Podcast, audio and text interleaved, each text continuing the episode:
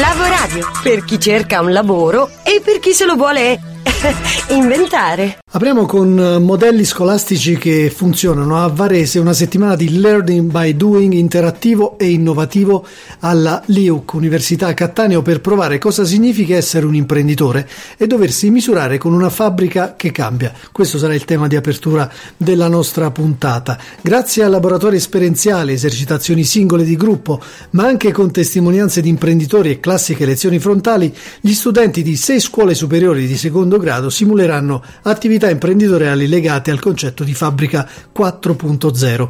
È un'iniziativa realizzata con il contributo della Fondazione Comunitaria del Varesotto Onlus che consentirà a giovani studenti di cominciare ad acquisire le competenze trasversali utili e spendibili in diversi ambiti personali e professionali. È una sorta di Learning Week che funziona ormai da anni eh, a Varese e dintorni perché è innovativa ed è cresciuta in modo coerente con la sperimentazione e la partecipazione attiva degli studenti.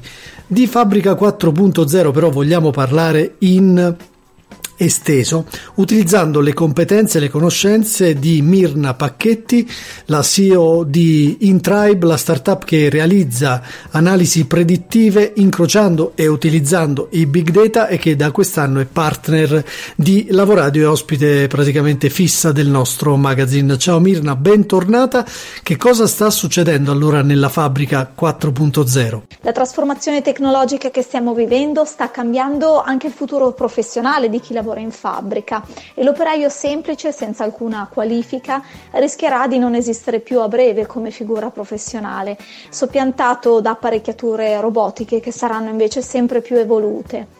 Anche agli operai viene quindi chiesto di essere sempre più specializzati e competenti dal punto di vista tecnologico e digitale, incrementando le loro competenze, imparando ad acquisire nuovi macchinari. Quello che, a cui stiamo assistendo è praticamente un'evoluzione della professionalità da operaio a tecnico specializzato e la notizia positiva è che con il crescere delle competenze crescono anche gli stipendi, quindi non è tutto così negativo come sembra. Hai fatto bene a specificarlo visto che mh, si teme sempre molto per i cambiamenti, però poi alla fine non si apprezzano anche le evoluzioni che arrivano attraverso uh, queste nuove professioni, l'operaio che diventa, abbiamo, detto, uh, tecnico specializzato, ma ci sono altre professioni sicuramente in fabbrica che stanno cambiando, no? Quella di sicuro più interessante è la professione del meccatronico che nasce dalla fusione di tre figure professionali, il tecnico per l'automazione industriale, il tecnico informatico e il tecnico elettronico.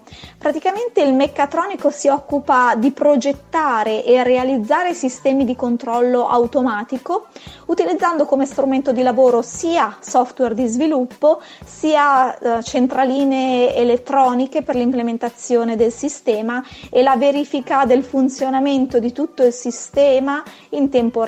Questo significa che il meccatronico è colui che progetta e gestisce l'automazione industriale. Un'altra professione che esiste già da molto più tempo, ma che di sicuro continuerà a essere ricercata, è il controller di impianto e di linea.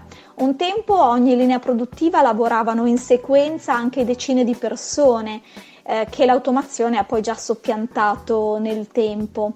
Il controller avrà la supervisione, ha la supervisione dell'impianto se si tratta di un controller di impianto o di una particolare linea se si tratta eh, di un controller di linea e eh, questi due lavori mh, a tendere potranno anche essere svolti da remoto perché molto spesso il controller è una figura che utilizza per il 90% del suo tempo computer che attraverso dei sensori vanno ad analizzare la produttività, eventuali problemi nell'impianto e eventuali migliorie da apportare. Saliamo ancora di livello, Mirna, possibilmente si parla tanto dell'introduzione di sensori, della sensoristica statistica un po' dappertutto. Allora a quale professione si lega questa evoluzione? È il cosiddetto IoT specialist, ovvero quello specialista in grado di creare dei veri e propri ecosistemi di oggetti che interagiscono fra di loro e che interagiscono anche con le persone,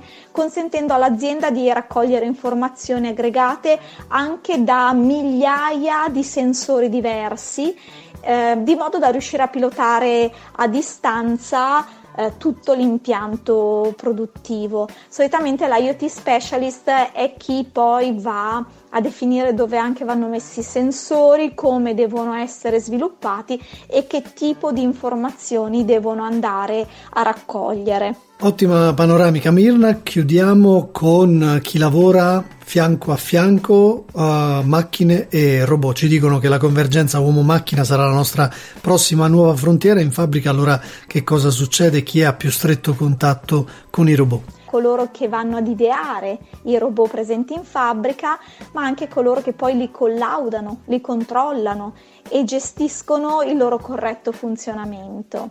Solitamente le persone che collaudano o inventano i robot sono degli ingegneri che si occupano proprio eh, di andare a sviluppare eh, anche attraverso l'utilizzo dell'intelligenza artificiale eh, dei robot che siano sempre più performanti e che abbiano la capacità eh, di andare a svolgere al meglio tutte le funzioni che poi devono svolgere all'interno di un impianto produttivo. Bene, allora il tuo punto di vista, il punto di vista di Intribe rispetto a questi progressi che si stanno verificando, qual è? Dobbiamo avere paura dobbiamo invece rallegrarci di questa evoluzione? Possiamo di sicuro affermare che l'evoluzione eh, della produzione dei processi produttivi industriali ci farà evolvere, ci farà acquisire nuove competenze e farà in modo che saremo noi a controllare i robot e non ad essere controllati. Grazie Mirna, ricordiamo a chiunque non l'avesse ancora fatto che Intribe ha realizzato Digital Match, questa app per ridurre appunto il digital mismatch, disallineamento appunto tra